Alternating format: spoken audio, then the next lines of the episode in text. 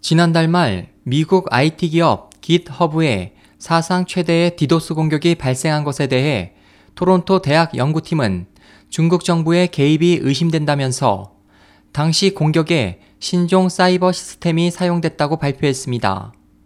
이로써 해외 사용자가 중국 국내 사이트나 광고를 검색할 때에도 감시 대상이 될 가능성이 있다고 미국 뉴욕타임즈 등이 지난 10일 보도했습니다.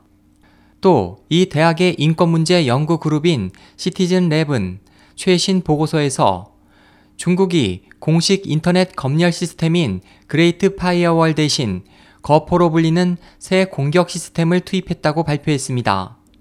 발표에 따르면 거포는 중국 웹사이트에 흐르는 방대한 트래픽에 악성 코드를 장착해 목표물을 공격합니다. 당시 공격에서는 깃허브와 중국 정부의 검열을 피하는 툴을 제공하는 greatfire.org의 서버가 표적이 됐습니다. 3월 16일 greatfire.org에 이어 같은 달 26일에 greatfire.org가 운영하고 있는 GitHub 페이지가 디도스 공격을 받았습니다. 보고서는 이 시스템은 중국 내 접속은 물론 해외에서의 접속도 공격할 수 있는 강력한 성능을 가지고 있다면서 거포는 국가 수준의 정보 통제를 메이저급으로 업그레이드 한 것으로 인터넷 검열을 목적으로 하는 공격 무기가 되고 있다고 밝혔습니다.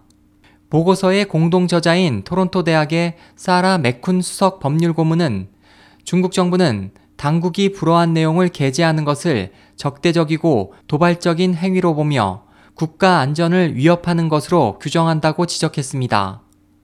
미국의 대표적 사이버 안보 전문가인 제임스 루이스는 중국 당국이 공산당에 대한 도전을 제거하기 위해 인터넷 규제를 계속 강화하고 있으며 이는 그 노력의 일부에 지나지 않는다고 말했습니다.